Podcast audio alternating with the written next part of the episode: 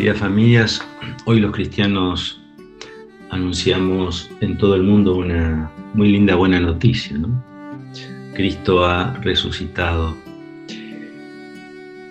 Y me preguntaba qué significa eh, resucitar.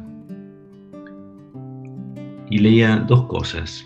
Una dice así, resucita no aquel que practica fielmente un ritual, sino el que escribe en su vida que está decidido a dejar de estar dominado por las sombras de la muerte de turno o bien de sus propias sombras. Esto me hacía pensar a que no somos habitantes de un sepulcro vacío, sino al contrario. Estamos como Jesús y las mujeres invitados, llevados a anunciar una, esta buena noticia. Cristo ha resucitado. Junto con eso, este año también coincide de manera providencial y muy linda la Pascua judía. Y me gustaría terminar con unas palabras del rabino Alejandro Abruch, que muchas veces yo lo he citado. Dice así,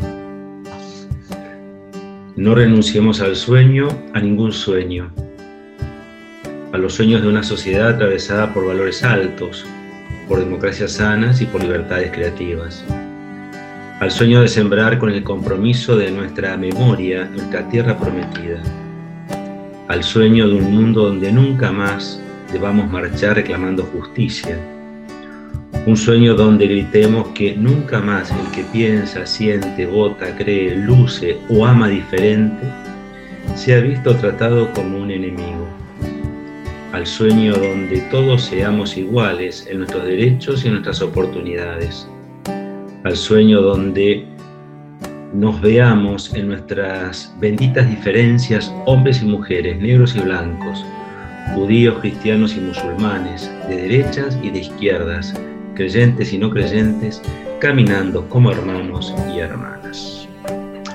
Con este lindo pensamiento les deseo una muy feliz y bendecida Pascua.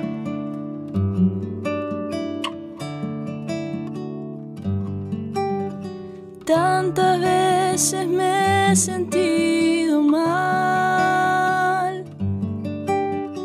Es que no veía la verdad. Que en la cruz está Jesús crucificado. Y murió cargando todos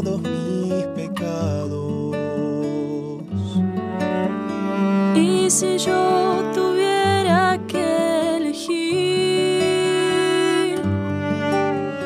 vivir ciego o mirarte a ti, Elegiría vivir lo que aprendí. Que Jesús me amó y se entregó Esta Pascua descubrí una entrega por amor que revive como el fuego